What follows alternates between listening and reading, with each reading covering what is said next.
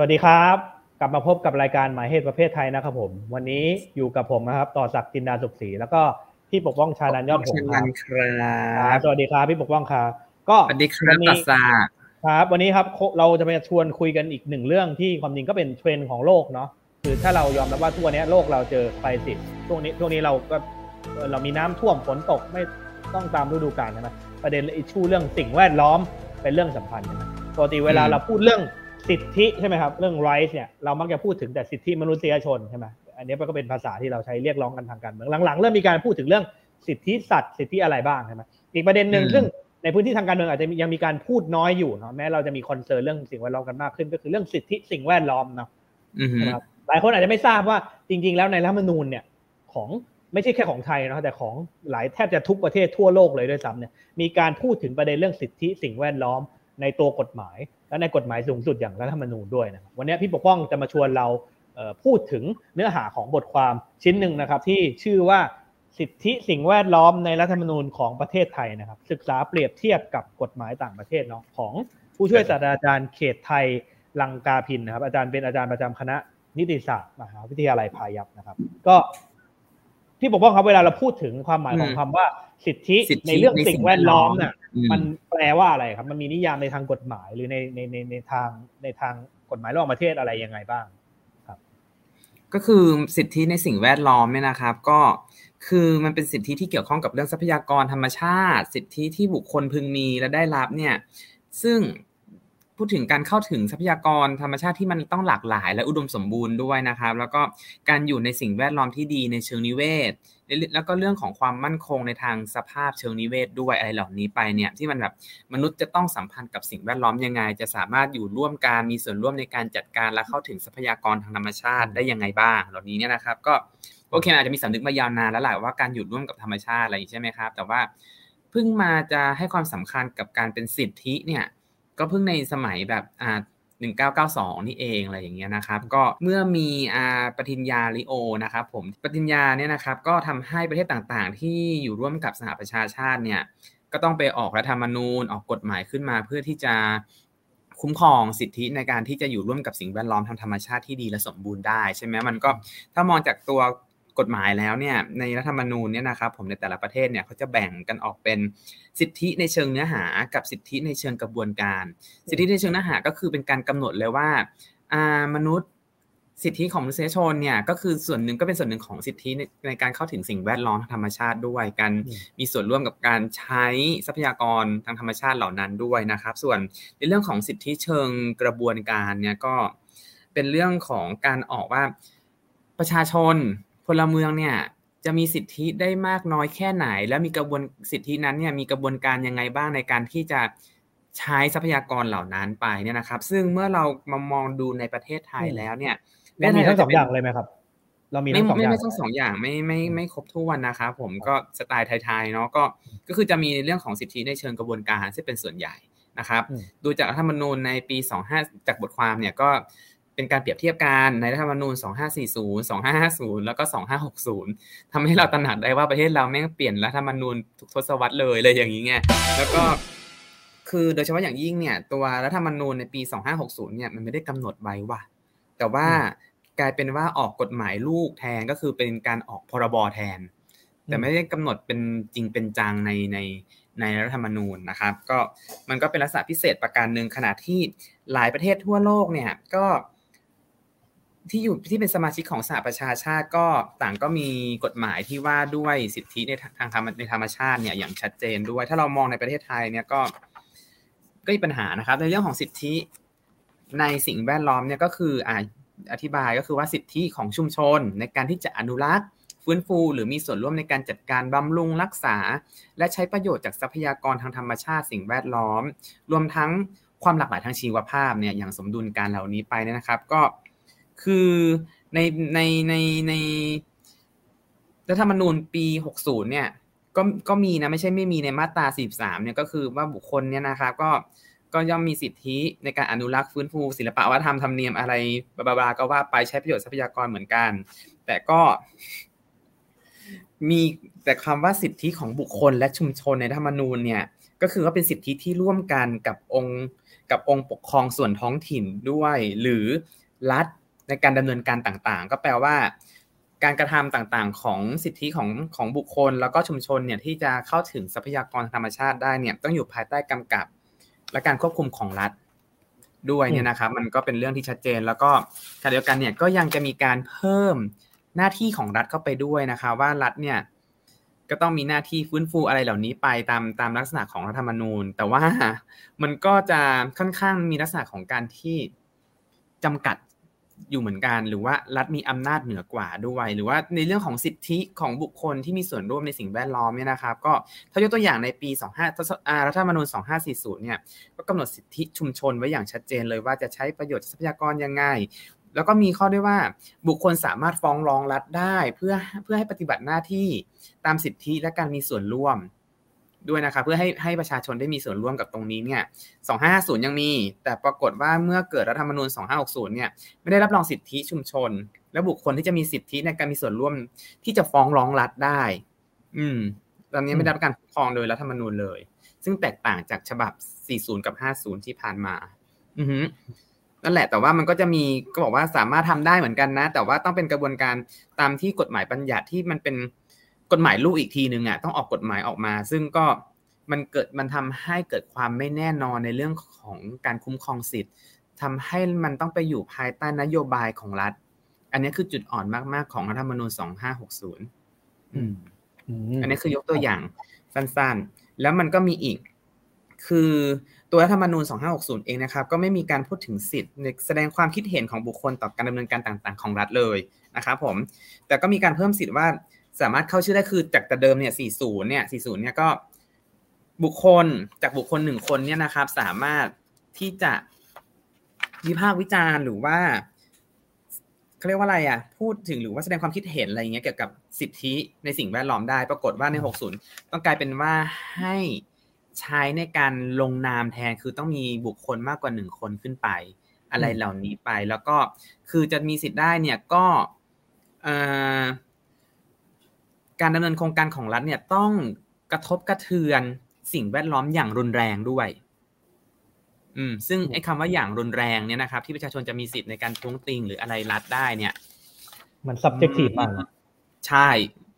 อันเนี้ย มันอันนี้คือปัญหาที่เราคิดว่ามัน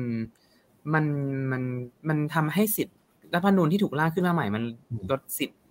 ของประชาชนมากขึ้น ไม่ใช่สิทธิอย่างอื่นด้วยนะ สิทธิอื่นก็ด้วย แล้วก็รวมไปถึงสิทธิในสิ่งแวดล้อมด้วย อะนั่นแหละตลาดหลักๆหลักๆที่ปกป้องเห็นมาเล่าให้ฟังมาเอ้ยรัฐมนูญโดยเฉพาะในของไทยเนี่ยเปรียบเทียบของ 405060 มันก็จะมีประเด็นเรื่องสิทธิชุมชนนะฮะสิทธิของบุคคลในการที่จะมีส่วนร่วมต่อประเด็นเรื่องสิ่งแวดล้อมใช่ไหมสิทธิที่จะแสดงความคิดเห็นเกี่ยวกับโครงการต่างๆ ที่มีการก่อสร้างแล้วก็กระทบสิ่งแวดล้อมต่างๆนานา สิทธิขององค์กรอิสระด้าน สิ่งแวดล้อมและสุขภาพแล้วก็มีเหมือนกัน มีใช่ไหมทำไมหรอต้องถามว่าไงนะอ๋อแล้วก็แนวนโยบายแห่งรัฐเกี่ยวกับการจัดการสิ่งแวดล้อมแต่เมื่อกี้พี่บอกบ้องเล่ามาให้ฟังคร่าวๆมันก็จะทำให้เห็นว่าจริง ๆ แล้วไอแนวโน้มของความเปลี่ยนแปลงเหล่านี้แม้บางอย่างจะดูดีขึ้นเนาะแต่ภาพรวมมันอาจจะดูเร็วแย่ลงด้วยซ้ำคือมันทำให้ตัวภาคประชาชน ภาคประชาสังคมเองเนี่ยมีสิทธิน้อยลงมีเสียงน้อยลงที่จะทัดทานรัฐในแง่ของโครงการต่างๆ ที่มันกระทบต่อสิ่งแวดล้อม กระทบต่อชีวิตความเป็นอยู่ของเขาที่จะอยู่ในสิ่งแวดล้อมที่ดีตามที่เรานิยามว่าสิทธิในสิ่งแวดล้อมแปลว่าอะไร คือมันกลับกลายเป็นว่าไอ้รัฐนูน60 ที่เขียนขึ้นเนี่ย มันไม่ได้ตอบโจทย์ สิ่งเหล่านี้ที่เราพูดกันตั้งแต่ต้นเลยเท่าไหร่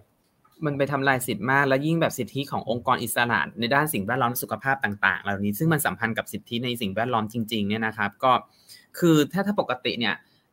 รัฐธรรมนูญ2540 อย่างเงี้ยแล้วก็ 50 ด้วยเนี่ยก็ไม่ว่า จะรัฐจะดำเนินการใด ๆ อะไรอย่างนี้นะครับ ก็ที่มันส่งผลต่อสิ่งแวดล้อมเนี่ยต้องผ่านต้องมีขั้นตอน 3 ประการก็คือว่า1เนี่ยต้องจัดจัดทำรายงานผลกระทบทางสิ่งแวดล้อมและสุขภาพ2เนี่ยต้องผ่านการรับฟังความคิดเห็นของประชาชนด้วย3เนี่ยก็คือผ่านการให้ความเห็นขององค์กรอิสระนะครับแล้วด้านสิ่งแวดล้อมและสุขภาพ ปรากฏว่าอีรัฐธรรมนูญ2560เนี่ย ขั้นตอนทั้งสามขั้นตอนเนี่ยเหลือสองขั้นตอนแรกก็คือจะทำผลรายงานผลกระทบกับว่าผ่านความคิดเห็นของประชาชน แต่ว่าองค์กรอิสระด้านสิ่งแวดล้อมสุขภาพอะไรเงี้ยก็ไม่ได้อยู่ในกระบวนการนี้เลยอะทั้งที่เขาก็เป็นเราต้องเข้าใจนะว่าองค์กรอิสระด้านสิ่งแวดล้อมสุขภาพเนี่ยมีองค์ความรู้มีกระบวนการมียุทธศาสตร์ต่าง ๆ ที่อย่างที่มันชัดเจนแล้วเนี่ย แล้วมันก็ จะให้ประชาชนอย่างออกความคิดเห็นอย่างเดียวมันก็ไม่เพียงพออะมันต้องให้นักเคลื่อนไหวนักกิจกรรมด้านนี้ โดยเฉพาะเนี่ยผู้รู้ด้านนี้โดยเฉพาะเนี่ยเขาเขาไม่มีส่วนร่วมอะแต่นี่คือผลักออกไป มันเลยทำให้กระบวนการใด ๆ ที่รัฐจะดำเนินการหรือ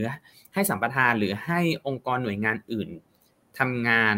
ที่มันส่งกระทบต่อสิ่งแวดล้อมเนี่ยมันมันง่ายขึ้นแล้วก็ตรวจสอบยากขึ้น แล้วก็ทักท้วงได้ยากขึ้นด้วย อะ อืม ฟังแล้วคือน่าเศร้าในแง่ที่ยิ่งนับวันประเด็นเรื่องสิ่งแวดล้อม และความสัมพันธ์ระหว่างบุคคล ชุมชนกับสิ่งแวดล้อม ยิ่งไปในทางที่มีความเสี่ยงมากขึ้นเนาะอันเกิดจากไอ้ความเปลี่ยนแปลงที่เรากำลังเจอในปัจจุบันเนี่ยแทนที่กฎหมายสูงสุดของประเทศอย่างรัฐมนูญจะยิ่งละรองสิทธิ์ของบุคคลชุมชน และองค์กรต่างๆ ที่จะทัดทานอำนาจรัฐอำนาจทุน หรืออำนาจอื่นๆ ที่จะมาสร้างผลกระทบที่มันกระทบต่อส่วนรวมเนี่ยถ้าเราเชื่อว่าธรรมชาติสิ่งแวดล้อมเป็นเรื่องส่วนรวมเนี่ยเรากลับเห็นไปในทิศทางตรงกันข้ามเลยคือ มันยิ่งกลับไปเพิ่มอำนาจรัฐอำนาจทุนอำนาจอื่น ๆ ที่จะสร้างผลกระทบต่อสิ่งแวดล้อม แต่อำนาจชุมชนอำนาจบุคคลอำนาจของคนซึ่งต้องใช้ชีวิตอยู่กับสิ่งแวดล้อมที่เขาต้องการสิ่งแวดล้อมที่ดีเนี่ยมันกลับยิ่งน้อยลงครับ อันนี้ก็เป็นช่วงแรกนะที่เออพี่ปกป้องก็เล่าให้เราฟังว่าสิทธิของสิ่งแวดล้อมคืออะไร แล้วก็มีองค์ประกอบอะไรบ้าง แล้วก็ภาพรวมหลักๆ ของไทยความเปลี่ยนแปลงตั้งแต่รัฐธรรมนูญ40 มาจนถึง 60เนี่ยโดยหลักเป็นยังไงบ้างนะครับ ครึ่งแรกเดี๋ยวเรา ประมาณนี้ก่อนเนาะเดี๋ยวครึ่งหน้าเนี่ยเรากลับมาคุยกันต่อนะครับ แล้วแล้วต่างประเทศล่ะเขาเป็นยังไงกันบ้างเนาะทั่วโลกเขาพูดถึงประเด็นเหล่านี้ หรือมีประเด็นเหล่านี้ในรัฐมนูญอย่างไรเดี๋ยวพักสักครู่นะครับแล้วกลับมาพบกันช่วงหน้าครับผม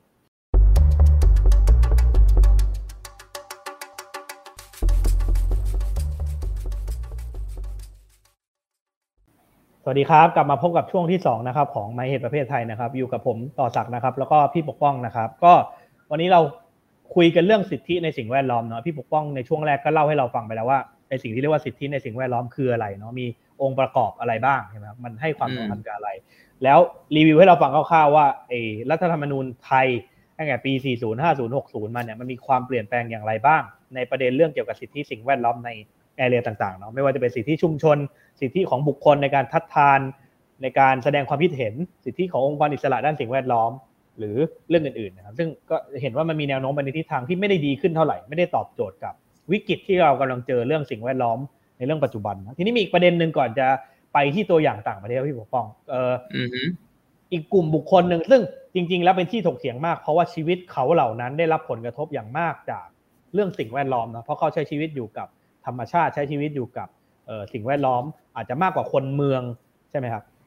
ก็คือกลุ่มคนที่เรียกว่ากลุ่มชาติพันธุ์เนาะ ทีนี้ในรัฐมนูลไทยเนี่ยประเด็นเรื่องสิทธิเรื่องสิ่งแวดล้อมที่เกี่ยวข้องกับกลุ่มชาติพันธุ์เนี่ยมันเป็นอย่างไรบ้างครับ โดยเฉพาะในรัฐมนูล60 ปัจจุบัน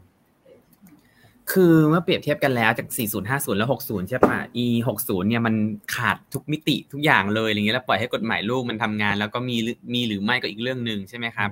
อันนี้พอเป็นมันเป็นปัญหาแล้ว แล้วเมื่อกี้ต่อสากพูดถึงเรื่องชาติพันธุ์ต่าง ๆ เราจะเห็นได้ว่าที่ผ่านมาเนี่ย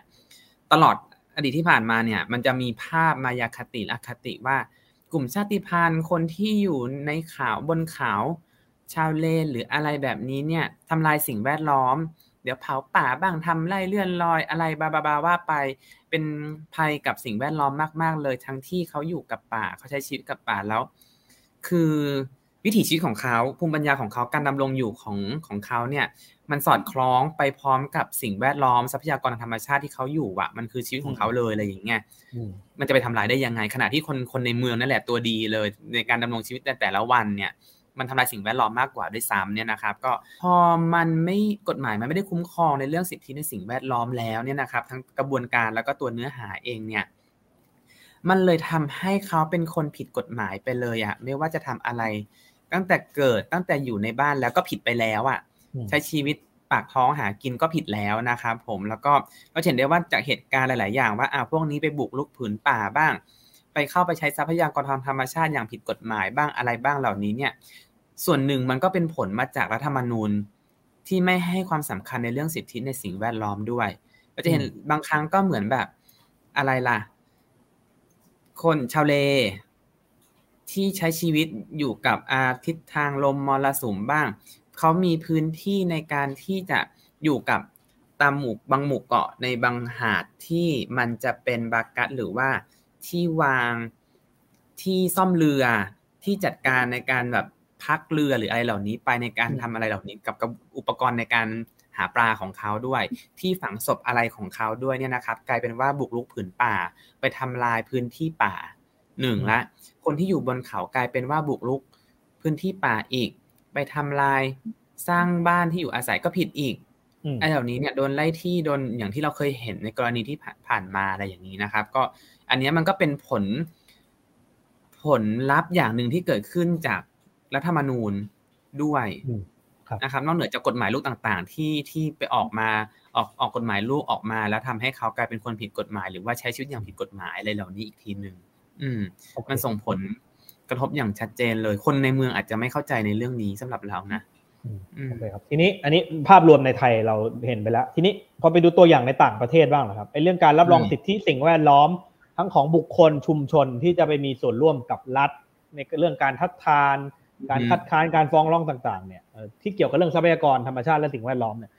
ในต่างประเทศรัฐนูนเขามันหยัดไว้ว่าอย่างไงบ้างมันมีความต่าง หรือความเหมือนตรงไหนกับไทยบ้างครับอาจจะดูหลักๆสักสองสามประเทศพี่ปกป้อง อเมริกาเนี้ยเป็นไงบ้างครับพี่ปกป้องสหรัฐอเมริกา คืออเมริกาเนี่ย ต่อให้ธรรมนูญรัฐธรรมนูญเขาจะไม่บัญญัติเรื่องสิทธิในสิ่งแวดล้อมอะไรเงี้ยแต่มันมีกฎหมายระดับรัฐบาลในระดับรัฐบาลกลางนะครับผมที่ออกมาเป็นบังคับหลายฉบับมาก แล้วก็เป็นการบังคับที่แยกออกไปตามวัตถุประสงค์ต่างๆ ของกฎหมายอย่างเช่น National National Environmental Policy ในปี 1969 ก็มีอะไรอย่างเงี้ยครับ หรือว่า Clean Air Act ในปี 1977 ก็มีหรือว่า Oil Pollution Prevention อะไรเหล่านี้ก็มีเหมือนกัน รวมไปถึงแบบอะเรื่องของอ่า resource conservation ก็มีนะครับผมมีเรื่องของ pollution prevention อะไรอย่างเงี้ยก็มีคือมันมีแยกออกไปเป็นประเด็นปัญหาสิ่งแวดล้อมต่างๆ ที่เกิดขึ้น หรือว่าแยกไปเป็นประเด็นปัญหาของการเข้าถึงทรัพยากรต่างๆ หรือการจัดช่วงใช้มันยังไงเนี่ยมันจะมีกฎหมายออกมารับรองอย่างชัดเจนด้วย ตรงเนี้ย ต่อให้เขาไม่ได้เป็นระบุไว้ในธรรมนูญอะไรก็ตามเนี่ยนะครับผมแล้วก็รัฐยังเปิดโอกาสให้ประชาชนมีส่วนร่วมในการกำหนดกฎเกณฑ์ต่างๆ ได้ด้วยนะทั้งขั้นตอนในการดำเนินงานการจัดวางโครงการต่างๆ ที่เกิดขึ้น ประชาชนมีส่วนร่วมอืมอันนี้คือข้อแตกต่าง อืม แล้วยังมีสิทธิในการฟ้องร้องหน่วยงานรัฐด้วยนะ ในการปฏิบัติหน้าที่ตามกฎหมายอะไรเกี่ยวกับสิ่งแวดล้อมเนี่ยก็มีสิทธิฟ้องได้ อะไรเหล่านี้ไปมันก็เห็นอันนี้สำหรับในอเมริกา ครับอย่างอีกประเทศหนึ่งที่จริง ๆ แล้วเราเรียนรัฐศาสตร์เราก็จะรู้ว่าไม่ได้มีรัฐธรรมนูญเป็นลายลักษณ์อักษรก็คือประเทศอย่างสหราชอาณาจักรหรืออังกฤษเขามีรัฐธรรมนูญแบบจารีตประเพณีใช่ไหมก็คือ แล้วประเทศอย่างอังกฤษเนี่ยมีการพูดถึงสิทธิสิ่งแวดล้อมอยู่ตรงไหนบ้างแล้วเนื้อหามันเป็นยังไงคือเขามีเลย มีทั้งแบบว่าเป็นทั้งสิ่งมีตัวเป็นตัวรัฐธรรมนูญเลยก็มี มีทั้งเป็นตัวกฎหมายเองเลยก็มีที่ให้ประชาชนมีส่วนร่วมกับรัฐเลย นะครับผมชุมชนเองก็มีสิทธิ์ในการบำรุงรักษาคุ้มครองรักษาคุณภาพสิ่งแวดล้อมเลย แล้วก็ยังแล้วก็โดยเฉพาะอย่างกรณีมีการจัดทำรายงานประเมินผลกระทบต่อสิ่งแวดล้อมนั้น ๆ ด้วยตามกฎหมายในปี 2001 นะครับผมก็ทั้งเรื่องของแบบอะไรล่ะลักษณะของการเนินการลักษณะพื้นที่ที่เกี่ยวข้องต้องได้รับการตรวจสอบ และมีองค์กรเป็นผู้พิจารณาโครงการนั้น โดยเฉพาะเลยว่ามันจะส่งผลกระทบต่อสิ่งแวดล้อมยังไงบ้างนะครับ แล้วก็มีทั้งแบบมีเข้ามามีส่วนร่วมในองค์กรต่างๆเนี่ยก็คือมีประชาชนเข้ามามีส่วนร่วมอะไรเหล่านี้ไปด้วย มีทั้งสภาบริหารจัดการด้านทรัพยากรธรรมชาติ โดยเฉพาะคณะกรรมการอนุสรสถานประวัติศาสตร์ด้วยในกรในบางกรณีนะครับผมมีสำนักงานสิ่งแวดล้อมมีองค์กรอะไรที่เข้ามาให้ข้อมูลในการที่จะ เกี่ยวกับการดำเนินโครงการต่างๆ เลยเนี่ยในการอนุมัติโครงการต่างๆ ที่อาจจะเป็นรัฐจัดการหรือว่ารัฐอนุญาตให้จัดการได้เท่านี้ไปนะครับ ก็คือมันก็มีไงในการที่จะตรวจสอบโครงการนั้นๆ ได้ มันก็มีความโปร่งใสมากกว่า แล้วก็มีองค์ความรู้ต่างๆ ที่เข้ามา support อย่างรอบด้าน มาก ๆเลยในการที่จะทำให้โครงการนั้นดำเนินต่อไป โดยไม่ไปทำลายสิ่งแวดล้อม แล้วทำให้คนที่อยู่ในพื้นที่สิ่งแวดล้อมนั้นสามารถอยู่ร่วมกันได้ด้วย อันนี้มันก็เป็นข้อดีของบางประเทศอะไรเงี้ยที่ให้ความสำคัญอย่างเช่นสิงคโปร์ครับอืมอ่าขออีกประเทศหนึ่งก็คือกำลังจะพูดเลยก็คือขออีกประเทศหนึ่งก็คือสิงคโปร์ครับประเทศใกล้บ้านเราหน่อย มีขนาดเล็กมาก แล้วก็เป็นเกาะเลยรายล้อมด้วยทะเลเขาแต่เราถือว่าเป็นประเทศพัฒนาแล้วเนี่ยทั้งด้านการเมืองและเศรษฐกิจเนี่ยแล้วเขามีประเด็นเรื่องสิทธิสิ่งแวดล้อมอย่างไรบ้างครับ อืมเขามีเขามีบัญญัติไว้เลยในธรรมนูญเลย แล้วก็ในกฎหมายหลายฉบับด้วยอืมนั่นแหละ แล้วก็มีการคุ้มครองดูแลบำรุงรักษาสิ่งแวดล้อมมีอยู่แล้วนะครับ ผมมีทั้งเรื่องของอ่าอะไรอะ pollution control ก็มีมีทั้งเรื่องแบบการป้องกันอ่า pollution ในทะเลทางทะเลก็มีอะไรแบบนี้นะครับมีทั้งเรื่องของอะไรล่ะ สิ่งแวดล้อมนู่นนี่นั่น เรื่องของ อากาศแยกเลย อากาศน้ำดินวัตถุอันตราย แล้วก็เสียงอะไรเหล่านี้เนี่ยมีหมด เพราะว่าสิ่งแวดล้อมมันไม่ได้เป็นแค่เรื่อง อย่างที่เราเข้าใจว่าเป็นป่าเขาลำนาวไพรอะไรเหล่านี้เนาะมันก็มีทั้งเรื่องเสียงเรื่องน้ำเรื่อง อากาศเรื่องอะไรอย่างเงี้ย คือมันที่มันแวดล้อมเราอะมันมันก็มีการควบคุมหมดเลยมีรับรองสิทธิประชาชนให้มีส่วนร่วมกับรัฐ กับชุมชนนั้นด้วย มีการกำหนดเรื่องของการทำรายงานประเมินผลกระทบต่อสิ่งแวดล้อมนั้น ๆ การ ความหลักกำหนดความหลากหลายทางชีวภาพอะไรก็มีหมด อืม นั่นแหละ อันนี้คือข้อดีมากๆ ครับบทความที่นี้ก็เป็นงานศึกเชิงศึกษาเปรียบเทียบเนาะว่าสำรวจของไทยใช่แล้วไปดูต่างประเทศเนี่ย อาจารย์เขามีบทสรุปหรือข้อเสนอในอะไรอย่างบ้างครับสำหรับกรณีของไทย ถ้าจะเอาไปพัฒนาต่อไปดูจากไอ้กรณีศึกษาที่แกไปดูสามสี่ประเทศเหล่านี้ครับ อืม คือสำหรับเราแล้วว่าการอยู่ในสิ่งแวดล้อมที่ดี การเข้าถึงทรัพยากรที่ดี ทรัพยากรทางธรรมชาติด้วยเนี่ย แล้วก็หลากหลาย การอยู่ในระบบนิเวศที่ดีอะไรเหล่านี้เนี่ยมันมันมันคือคุณภาพชีวิตที่ดีของประชาชนไม่ต่างอะไรกับสวัสดิการอะอืมอืมเออ คือรัฐจะต้องจัดการหรือว่าควบคุมมันให้ได้ รวมไปถึงจะไม่ปล่อยให้เหมือนแบบ กลายเป็นว่าการอยู่ร่วมกับธรรมชาติกลายเป็นอาชญากรไปอะ ให้กลายเป็นอาชญากรรมไปเหล่านี้ด้วยนะ มันเราคิดว่ามันมันเป็นสิ่งสำคัญมากๆ ถ้า ถ้ารัฐเนี่ยให้ความสำคัญกับสิทธิมนุษยชนจริง ๆ เนี่ย การให้ความสำคัญกับสิทธิในสิ่งแวดล้อมเนี่ยมันมันก็เป็นเรื่องที่สำเกี่ยคัญวข้องกันอย่างยิ่ง อืมใช่ คือเราใช่ชอบคิดว่าไอ้สิทธิมนุษยชนอย่างหนึ่งสิทธิในสิ่งแวดล้อมอืมอย่างหนึ่ง แต่ความจริงการมีสิทธิในสิ่งแวดล้อมที่ดีเนี่ยแหละคือเงื่อนไขสำคัญของการมีสิทธิมนุษยชน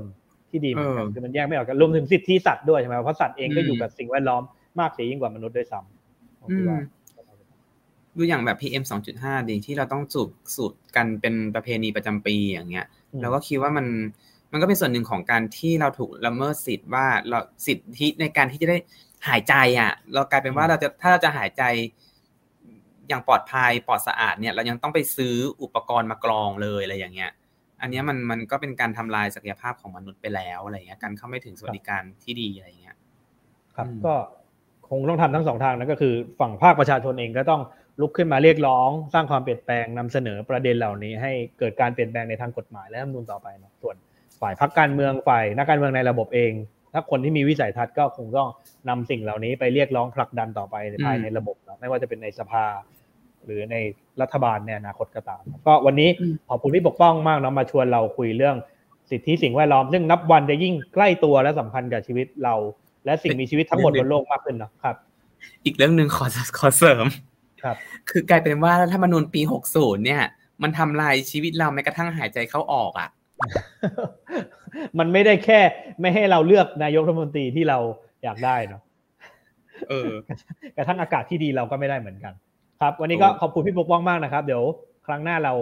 พบกันอีกกับรายการหมายเหตุประเภทไทยนะครับ ก็สำหรับวันนี้ขอบคุณทุกคนมากครับ สวัสดีครับสวัสดีครับ